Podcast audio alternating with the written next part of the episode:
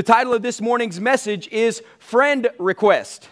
Friend Request is the title of this morning's message. And when you found the scripture, say, I'm there.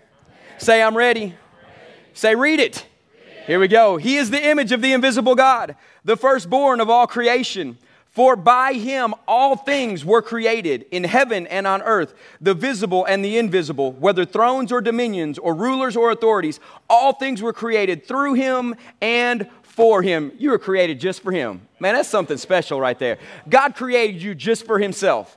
Out of everyone he could have created, he created you for himself. And I, I, love that verse of scripture. And so he cre- everything was created through him and for him. He is before all things, and in him all things hold together. He is the head of the body, the church. He is the beginning, the firstborn from the dead, that in everything he might be the preeminent. For in him all the fullness of God was pleased to dwell, and through him to reconcile to himself all things, whether on earth or in heaven, making peace by the blood of his cross. Father, in Jesus' name, we celebrate who you are this morning. Thank you that we were created just for you. And God, we thank you that you put emphasis on that in your word. So we as the church put emphasis on that as well. Father, I pray this morning we would honor what you've given us in our identity that it would elevate to a safe place in you so that we could become all that you've called us to become. In Jesus' name we pray. And all God's people said, Amen. Amen. Well, hey, we started this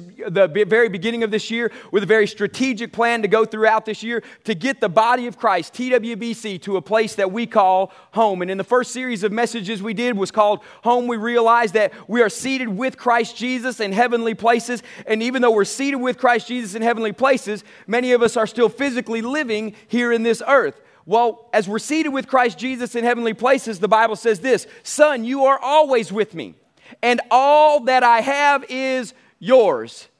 And so, as we're seated with Christ Jesus in heavenly places, and He said, All that He has is ours, we know we're physically living here in this earth. So, our next agenda was to create the culture of heaven. How does that look if we're spiritually seated with Him in heavenly places? How do we get that culture to come to this earth? So, we started a series called Abide. And it says, Jesus said, Thy kingdom or culture come, thy will or culture be done in our culture on this earth as it is in heaven, your culture. And so, Jesus' heart was that the culture of heaven would come to this earth. And that's going to happen because we abide in Him. And so, that whole series was based on bringing the culture of heaven to this place here. And we realized when the culture of heaven shows up in this place here, his glory is going to show up and manifest. And so we went on a quest for the glory of God. And as we found the glory of God, we realized not only did cities change and generations change, but we change as individuals. Moses came off the mountain and he was glowing with the glory of God. He didn't even realize it until somebody called it out in him. And so we prayed this that God, people would see your glory on us and the world would begin to recognize your glory, not just in us, but physically on us, that we look different because we not only have been in your place called home and we've experienced your culture here, but your glory has shown up to transform cities and generations. And so now we've jumped into this series called Identity because we realize that when His glory shows up on us, not only do generations change and cities change, but we change. But how do we change? We become the image of the Father here in the earth. We are the Father's image. We just read in Colossians 1:15. Jesus is the image of the invisible God, who Jesus was and is. We now become as his body. We become the image of the loving heavenly Father. And the issue that the world sees with the church is we talk about a loving heavenly Father, but the picture we portray or the image we portray doesn't always match up with the words that we say. And so we have come on to this series called Identity, where we wanted to change how we uh, let the world see the image of your Father, of the Father. And so as we jump into this morning, we talked a couple weeks about, go about discovering the real you. Your destiny is found in your identity. Your destiny is found in your identity. A lot of people think if I find my destiny, then I'll figure out who I am. No, when you figure out who you are, then you'll find out what you're supposed to do, who you're supposed to be, how you're supposed to do it, and do it with great authority and great power in your life. And so your, when you discover you, you'll discover your destiny. Also, you have great worth. You have great value just for who you are as a person. Your value does not decrease based on someone else's inability to see your worth. Come on now. Your value does not go down just because you can't somebody else can't see what you're worth. You've got to see what you're worth though. You've got to recognize that you have potential, you have power, you have resources, you have abilities, you have giftings, you have talents. You have to recognize it in you. But your value does not decrease based on someone else's inability to see what you're worth. But that does go to show we must show the world what we're worth when we recognize our identity. We must live it out. We must show the world that the church is valuable in today's society. Amen. It's not this old religious organization. No, the church has great value in today's society, and the church must become not just useful again, but necessary again in the, in the world that we live in. So much necessary that if the church vanished tomorrow, there would be a great collapse in every city. Come on. Because right now, if all the churches in, in, in Northeast Texas disappeared, Northeast Texas would still function. It shows that we're useful, but it doesn't show that we're necessary. We must become necessary in this region again. We must become necessary around the world again. And so, as we jump in to, to where we're going today with friend request, we have to remember last week we talked about honor. It's not an act, it's a lifestyle. The act of honor will set you up for failure. The lifestyle of honor will set you in a place for your identity to become all that it is supposed to become. We talked about honor being like a dome on a football stadium. They protect and honor the integrity of football games so much, they build billion and a half dollar stadiums to protect and honor the integrity of that game. You must do the same with your life. You must protect the identity of your life, who you are in Christ. You must honor it and put it in a safe place and give yourself optimal environment to grow in. You must create a greenhouse, for a better term, in your life for you to, for your identity to be planted in and flourish in an amazing way. One of the ways that we do that is understanding our friend request. And how many of you got Facebook in here? Hold your hand up real high. How many of y'all know what Facebook is? How many of you heard of Facebook? On Facebook, they have this thing where if I know you and you know me, you can click friend request. And you request to become their Facebook friend. And nothing is official until it's Facebook official, right? So much so that when you get unfriended, people's feelings get hurt, their attitudes go sour. I mean, everything goes bad, and, and, and it's a horrible situation. But Facebook has seemingly become the status of how people equate their identity and how many friends you have determines how much your value is, how much worth you have. And so the more friend requests you get, it makes you feel more important. The less friend requests you get, or when you get unfriended, some of you feel like your value has decreased of I don't know what I did to offend them because they unfriended me on Facebook. right? And even so much so, it gets to the point where they have limited your friends on Facebook to 5,000. You can only have 5,000 friends on Facebook. Right? How many of you talk to all 5,000 of them every day? so a friend request is different than a friend. Come on. A friend request is different than a friend. My father in law always used to say this in your lifetime, Joel, you can count yourself very fortunate if you have three people that you can count as friends. Talking from day one to day end. You got about three people that, if you can have three true friends in life, you can count yourself as a blessed man. Jesus had his big three Peter, James, and John. You'll have several acquaintances, 10 to 20, people that you can depend on, rely on, call on, be in your life no matter what. And so, in that, you'll have several acquaintances. Then you'll have several people in your life who are in your life that you know, and you call them your friend, but are they truly, really a friend? And so, as we begin this message this morning called Friend Request, I want us to begin to understand that as you begin to live out your identity and step into your destiny, you'll have some friend requests that you strongly need to consider. And take it off a Facebook level, you'll have people come into your life that you strongly need to consider your relationship with. Thank you, Jesus. I love you all. I am your friend. Okay? My, my wife always says this about me. She says, um, Joel, you just know so many people. And the reason I know so many people is this it's not because I stand on stage and talk, it's because of this. It's because I think everybody is great, perfect, and wonderful until you prove me wrong. Come on, that, that's how I view life. I'm the eternal optimist. I mean, you can punch me in the face and I'll say, well, he could have hit me harder. I mean, you know? I mean, I'm not mad that you hit me. I'm just grateful you didn't hit me harder, right? I'm the eternal optimist. That's, what, that's the reason I haven't quit this job yet. Come on. I'm the eternal optimist. Now, my wife has a different mindset. She is my balance. You must prove your friendship to her Amen. before she unleashes all her life information. Come on. to her. Now, me and Derek have some good laughs because me and Derek are alike and our wives are identical. And so, in that, she takes the safe route and she doesn't get hurt a lot. I need to consider some of my friend requests because it would prevent me from experiencing some of the catastrophic things that I've experienced in life. Now, listen, now this is more than who it is, it is the spiritual impact that accompanies the who and how it will impact your identity. Okay? I, I want to set up a precedence this morning, okay? And you got to hear what I'm saying and not what I'm not saying. And so, as I begin to talk about this this morning, I need you to hear what I'm saying, not what I am not saying. So, in this process, I want to read uh, uh, several verses of the scriptures out of Romans chapter 8, and they begin like this What then shall we say to all these things? If God is for us, who can be against us? Somebody give me an amen. Come on. If God is for us, who can be against us? He who did not spare his own son, but gave him up for us all, how will he not with him graciously give us all things? Come on. So God is now not just for us, he's graciously giving us all things. Somebody needs to celebrate on that. It's already coming your way. But then you jump down to verse 35, and it says, Who? Everybody say who? Who, who shall separate us from the love of Christ? It does not say what. A lot of people misquote this verse, and it doesn't matter what translation you look it up in. It is never what, it is always a who, because a lot of the whats are started by a who. Okay? Come on. A lot of the whats are started by a who.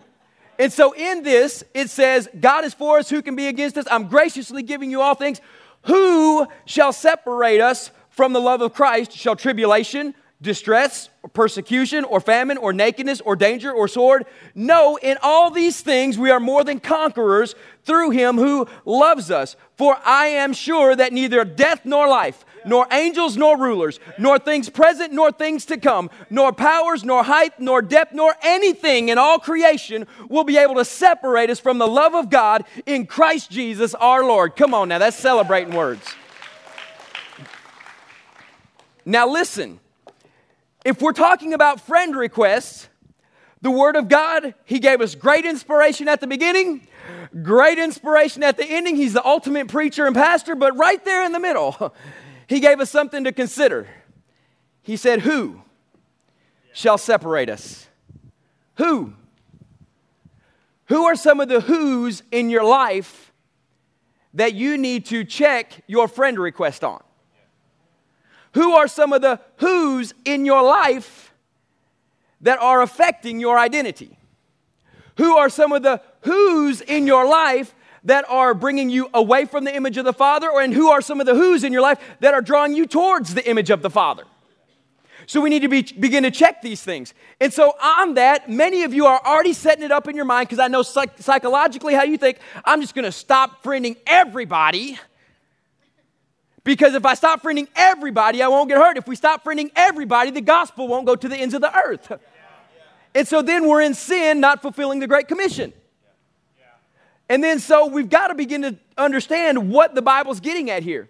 To understand fully what it's talking about, it's Ephesians chapter 6, verse 10 through 12. It says, Finally be strong in the Lord and in the strength of his might, put on the whole armor of God, that you may be able to stand against the schemes of the devil. Now listen, for we do not wrestle against flesh and blood, but against rulers and against authorities and against cosmic powers over the present darkness, against the spiritual forces of evil in heavenly places.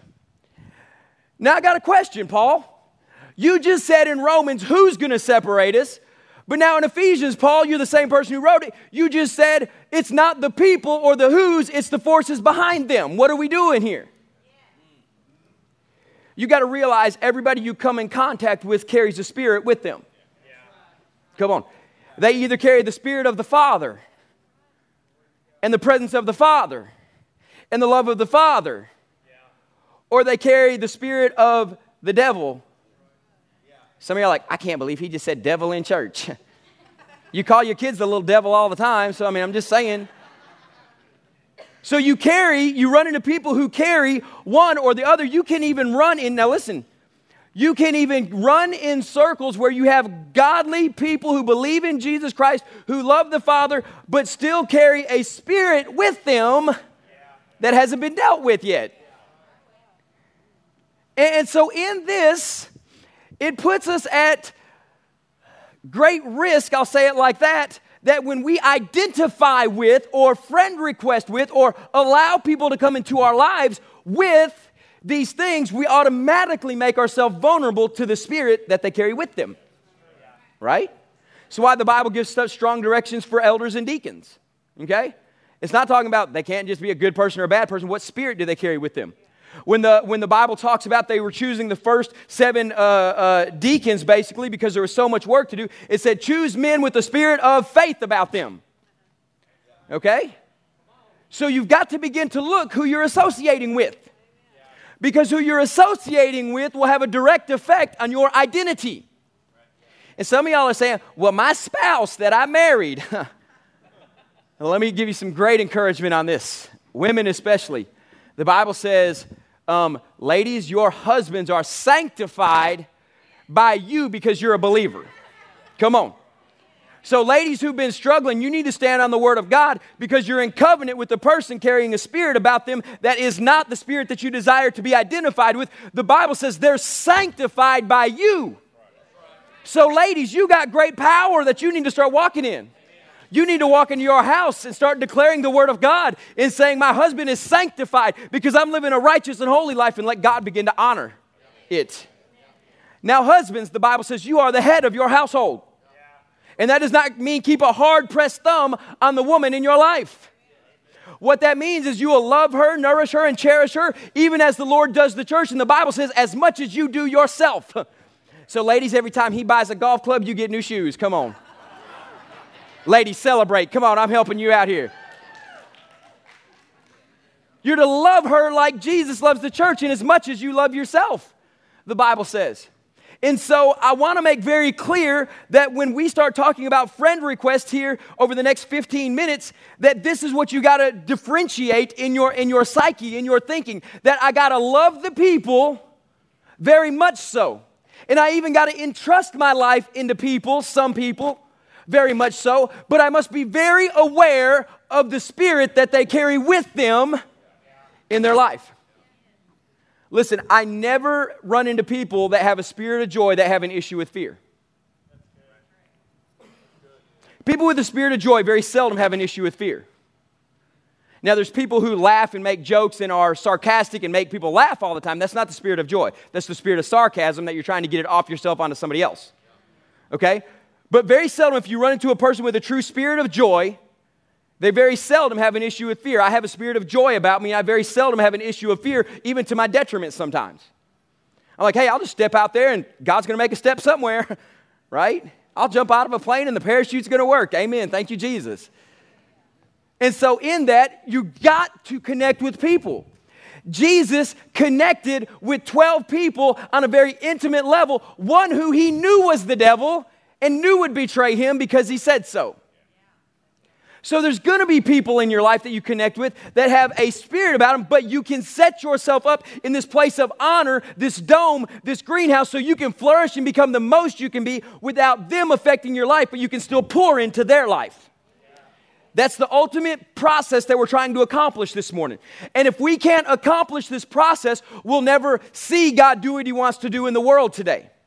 Because some Christians say, I'm just going to pull me and my own out of everything in the world, and we're not going to associate with anybody, and we're going to make sure our little my four and no more are safe.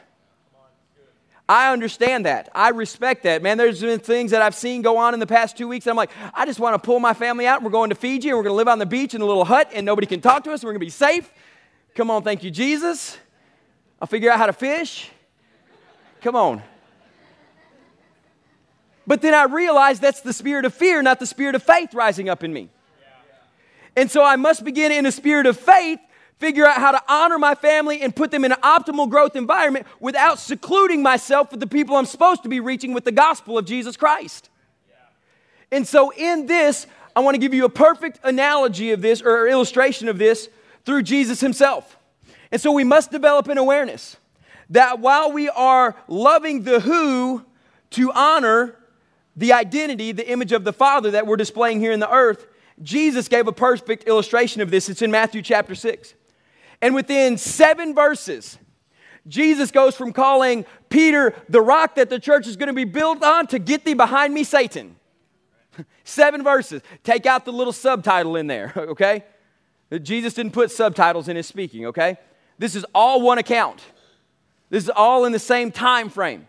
And so in this, Jesus said this in Matthew 16, verse 18, and he said, And I tell you, Peter, and everybody loves to celebrate this, uh, you are Peter, and on this rock I will build my church, and the gates of hell will not prevail against it. I will give you the keys to the kingdom of heaven, and whatever you bind on earth shall be bound in heaven, whatever you loose on earth shall be loosed in heaven. And everybody celebrates, and we love it, and we praise it, and we say, Thank you, Jesus, you're giving us keys, and the church is going to go forward.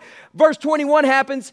And it says, From that time, Jesus began to show his disciples that he must go to Jerusalem and suffer many things from the elders and the chief priests and the scribes to be killed, and on the third day raised from the dead. And Peter took him aside and began to rebuke him. Now, Peter, he's Jesus.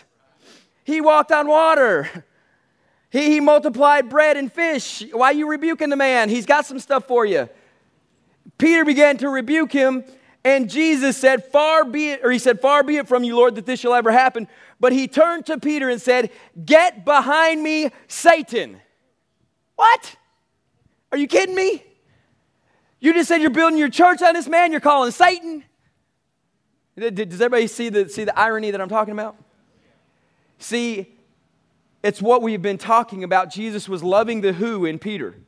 Peter, I love you. I see your potential. I see that you're an anointed man of God. I see that you got great potential moving forward, and, and so much that I'm going to tell you this that on this rock, and, and I want to clarify what Jesus is saying. He didn't say he was building the church on Peter. Jesus said, On this rock, I will build my church. You're a part of it, and the gates of hell shall not prevail against it. Peter goes on to prove this true because he says, He is the foundation stones. We're living stones built on him.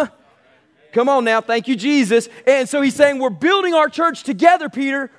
And so he's loving the who, but immediately within the next verses, he looks at him and says, I'm loving the who, but I'm telling the who that's accompanied you right now, get thee behind him because you're not going to hinder the work of God, Satan. Yeah, yeah. Does that make sense? How to deal with things and people.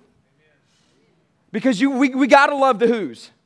Listen, I, I, I'm going to be real out there this morning. You've got to love Donald Trump and Hillary Clinton.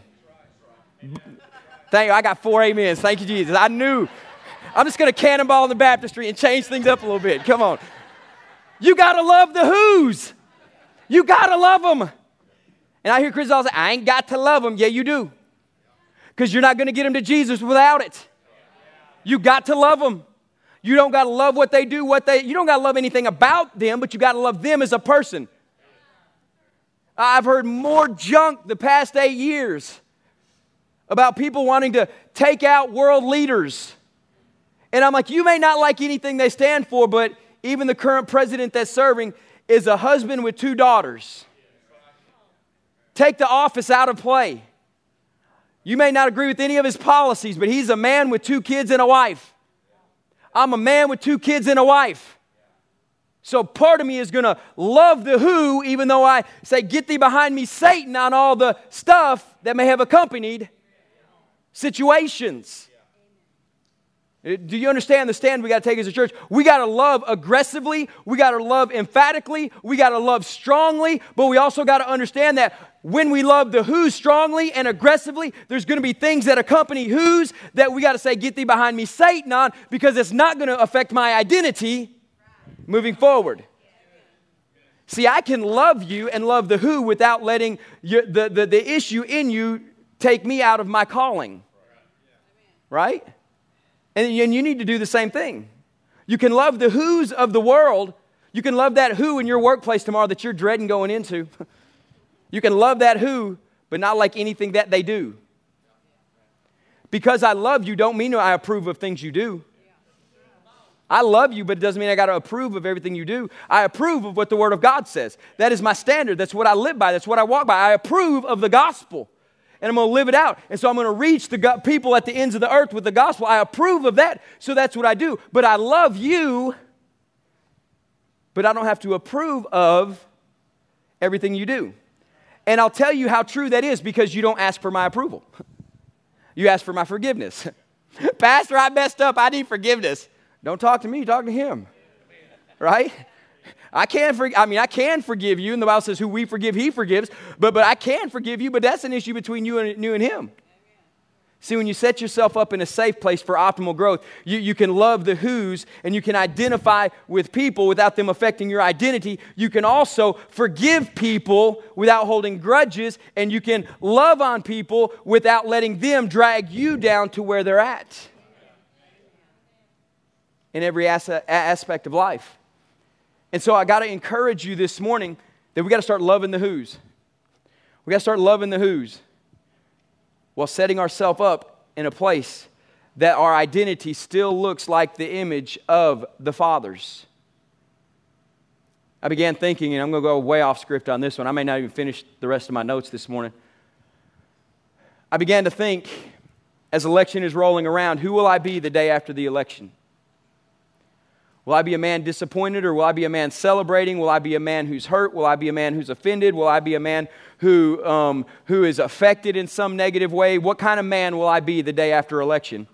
And I came to this strong realization I will still be this man. I will still be the father to two wonderful boys. I will still be the husband to an amazing wife. I will still pastor the greatest church in the Northeast Texas area and in the world. I will still be a man that speaks up for the homeless, the hurt, the broken, the lost, the dying. I'll still be a man that believes in the power of God and his anointing going forward. I'll still be a man who stands up for what's right in the midst of what the world says. I'll still be a man who's going to live uncompromisingly, even if it costs me my life with the gospel of the Lord Jesus Christ. I will still be a man who stands up for you and for the people of our city. I'll still be a man who blesses the children in our communities, in our schools. I'll still be a man who tries to live out, live out the image of the Father and look like Jesus Christ in this earth. I will still be that man after that day, no matter what happens on that day. That's my identity. That's who I am. And it's made it real easy to love the who's, but I don't have to approve of what the who's do in your life, you need to set yourself up to have your identity in the midst of worldly situations and worldly issues. Everybody say the number six. Real quickly, I'm fixing to give you six points to maintain your identity. Are you ready? I'm not going to spend a lot of time on this. I wanted to focus on the first half of the message. You need to identify distractions in your life. Identify distractions in your life. Identify what's distracting you from living out the image of the Father in your life. The Bible says this in Hebrews chapter number 12, verse number 1. Therefore, since we are surrounded by such great a cloud of witnesses, I'm so glad to be in church on Sundays because I'm surrounded by you. Come on. I'm surrounded by a great cloud of witnesses. See, you think he's talking about the previous chapter. I think he's talking about you. See, I'm surrounded by a great cloud of witnesses.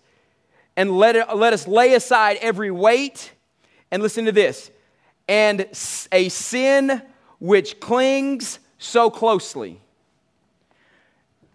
Corey, can I borrow for you a second? Corey, can you come stand right here? I love Corey. Listen, I, I want to tell you what this verse means. A sin that clings so closely. You don't got to try and go looking for sin to fix. it's looking for you to stop you. It says, therefore, since we're surrounded by such a great cloud of witnesses, it says, let us throw off those things that do this Hey, hey, Corey, it says run. You got to run, run, run, run, run. You see? Do you see? Corey's awesome. He didn't know I was going to do any of that, by the way. Just straight out of nowhere. Now, now listen. Now I'm going to put somebody different second service that wasn't here. Praise God. Thank you. But it says, it says this.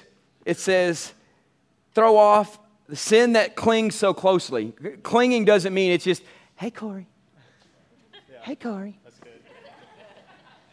No, sin is these great teeth that say, wham. And when it latches onto you, I'm sorry, I wasn't going to do it. I know he freaked out. And it clings on to you. That's why your identity is so important. Because you got to love the who's, but some stuff that accompanies the who's, you need to set yourself up with safeguards that it doesn't cling to you.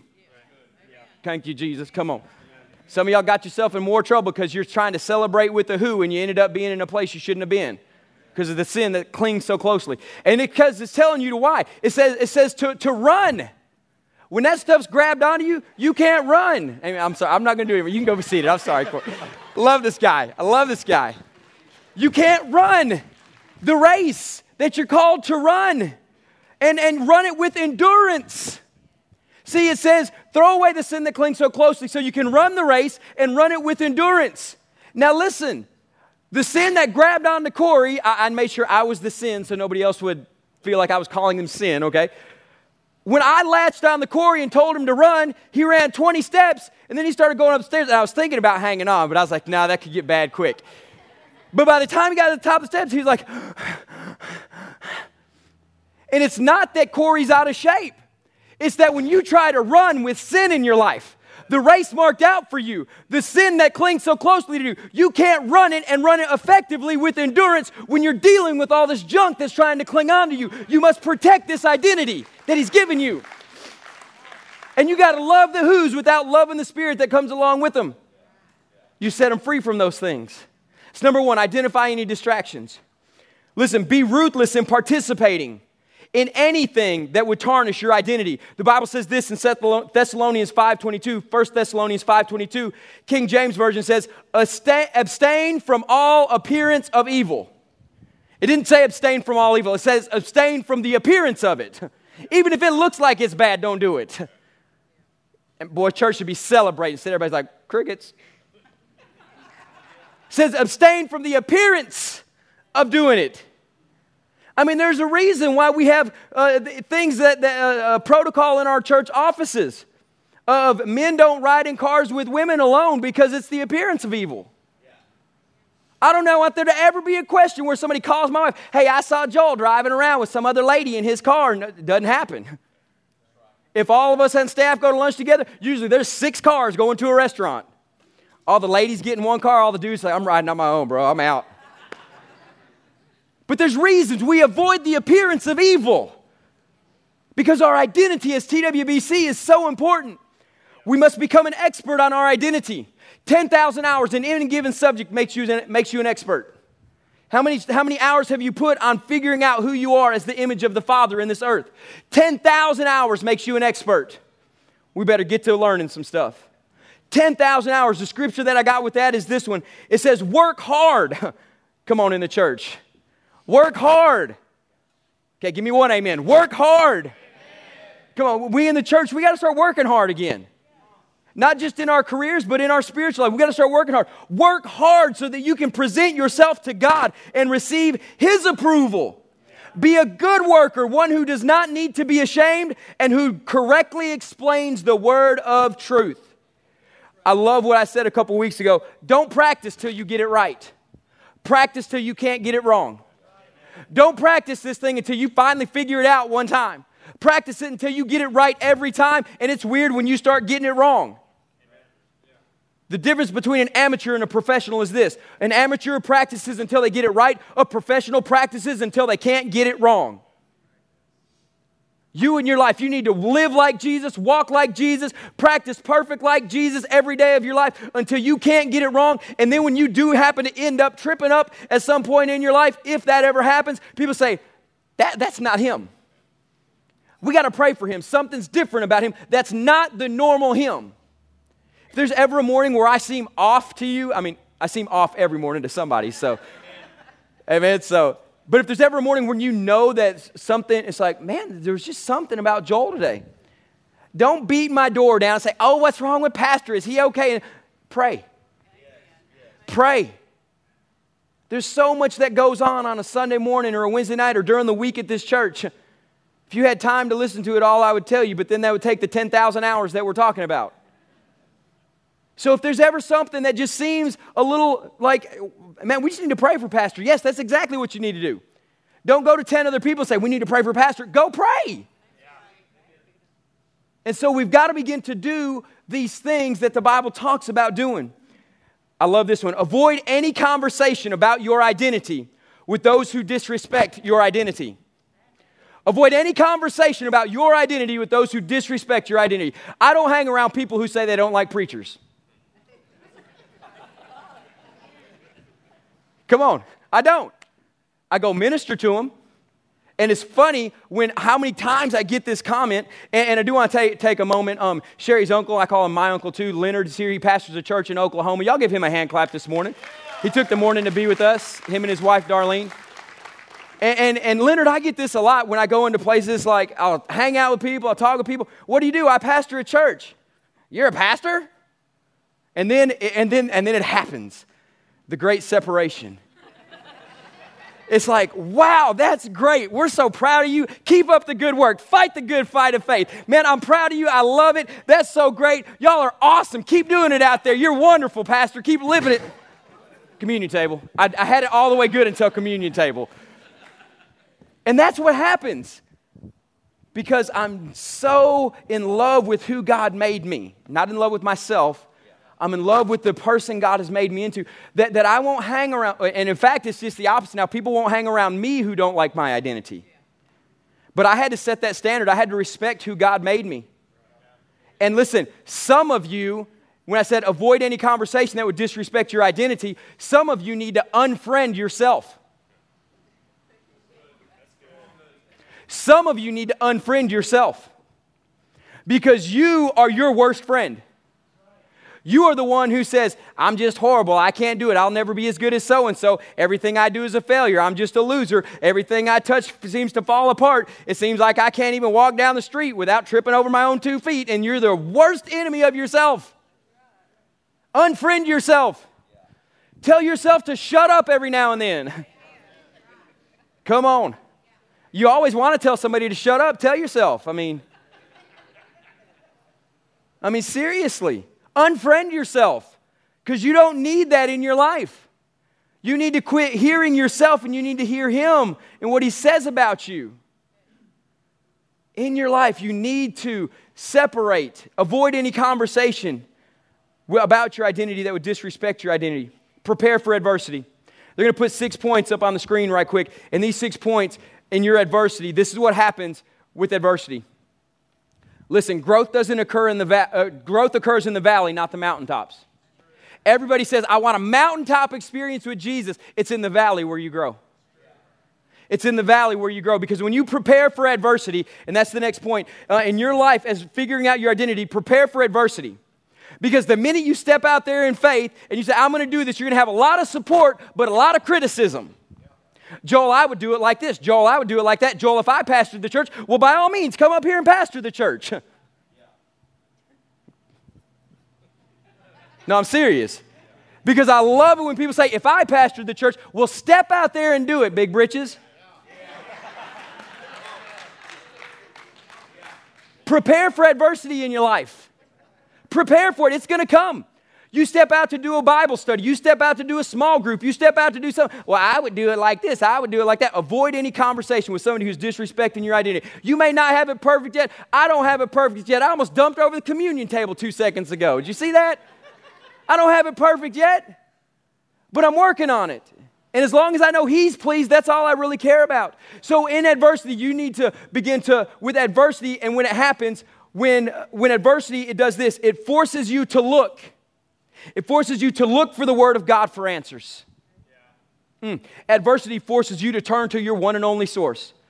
Because for a while, when there's adversity, you turn to everybody else. But when everybody else fails and they keep telling you the wrong information, you finally look to the, to the source. Adversity forces you to look to the Word of God for answers. Adversity forces you to lean on God and not men. I had to learn real quick, and I didn't learn it real quick. It took me about eight years to learn it. That when I started leaning on God's approval and not man's approval, the church would grow. You got to lean on the approval of God and not the approval of men. Adversity, adversity forces you to learn where you went astray. Y'all, there's been some times where I've messed up in this whole pastoring thing. There's been times I've messed up with my marriage. There's been times I had to go to my wife and ask for forgiveness and the church and ask for forgiveness. There's times I had to get up here on Sunday and say, you know, last week I said this or I did that and, I just want to apologize because that, you know, I probably shouldn't have said that or done that or whatever. That's what I love about you. Y'all are like, keep going. we love you. But adversity, it forces you to learn when you mess up. And that's okay because grace is there. I love grace. Grace is my best friend. Thank you, Jesus. And I'm glad we live in the age of grace, where the Bible says, approach the throne of grace. See, I believe this God isn't mad when you mess up, He's mad when you don't repent for messing up. I really believe that. He's not mad when you mess up. He expected it. That's why He sent His Son, Jesus Christ. But it upsets Him when you don't repent from your mess up and change and go towards Him. Adversity forces you to long for His presence and His healing in your life. I mean, there's been some situations where I've gone through some adversity in my life, and, and, and, there, and, and, and I'll never forget it. It's happened about three times in the last, in the last 16 years of ministry where we, my wife would be sitting in the car with me, and I was, and I was like, and I remember saying this in the, the, the last one, it's like, honey, I think I'm done. I'm done. I can't take this anymore.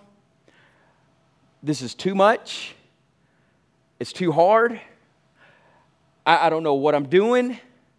People think the church is great, and all I see is shambles and things falling apart. And the adversity was so strong, so strong that morning that I literally looked, at, and I looked in her eyes and said, I don't know if I can do this anymore. And I had to walk in 10 minutes later, making sure y'all thought everything was perfect. but adversity it caused you to long. And when I began to express that to her, because we're in covenant and we're one, and it brought me into the presence of God. As she began to pray, and it began to create a longing in me for the presence of God and the healing power of God in my life. Adversity forces you to long for His presence and His healing.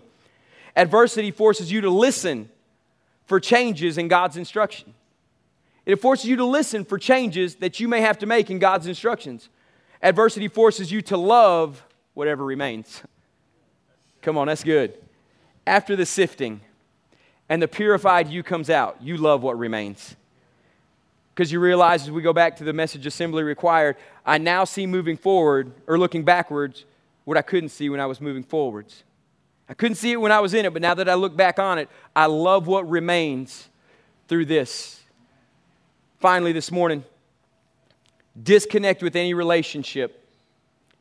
Disconnect with any relationship that does not celebrate your identity.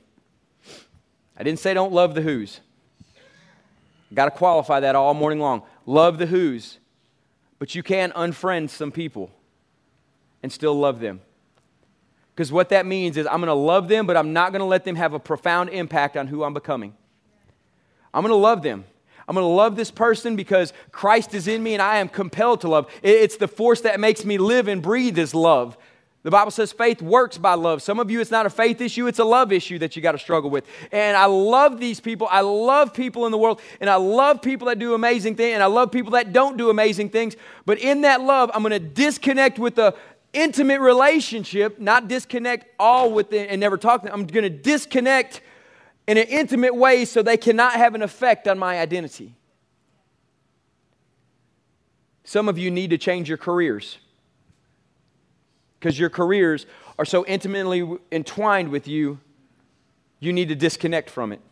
And I don't repent for saying that, and I'm not ashamed to say it. Some of you need to strongly consider your profession.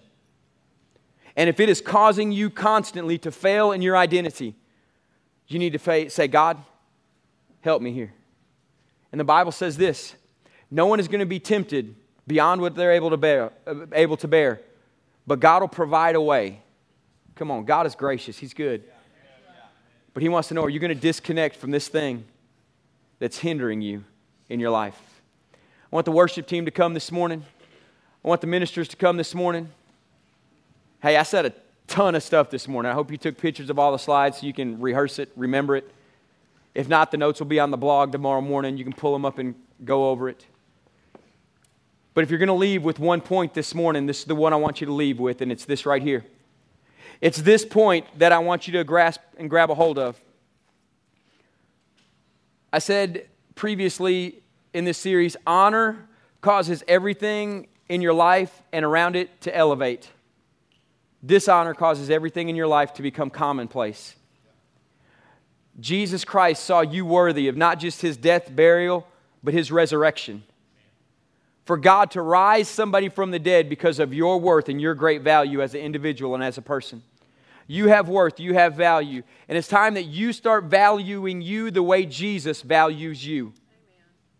He said, I'm going to live for you, I'm going to die for you, and I'm going to come back again for you from the dead. Wow. In that, when you begin to honor the person who you are, whether you pastor a church, whether you work in the school system, whether you're self employed, some of you need to look at your relationships because they're strongly affecting the identity that God is creating in you.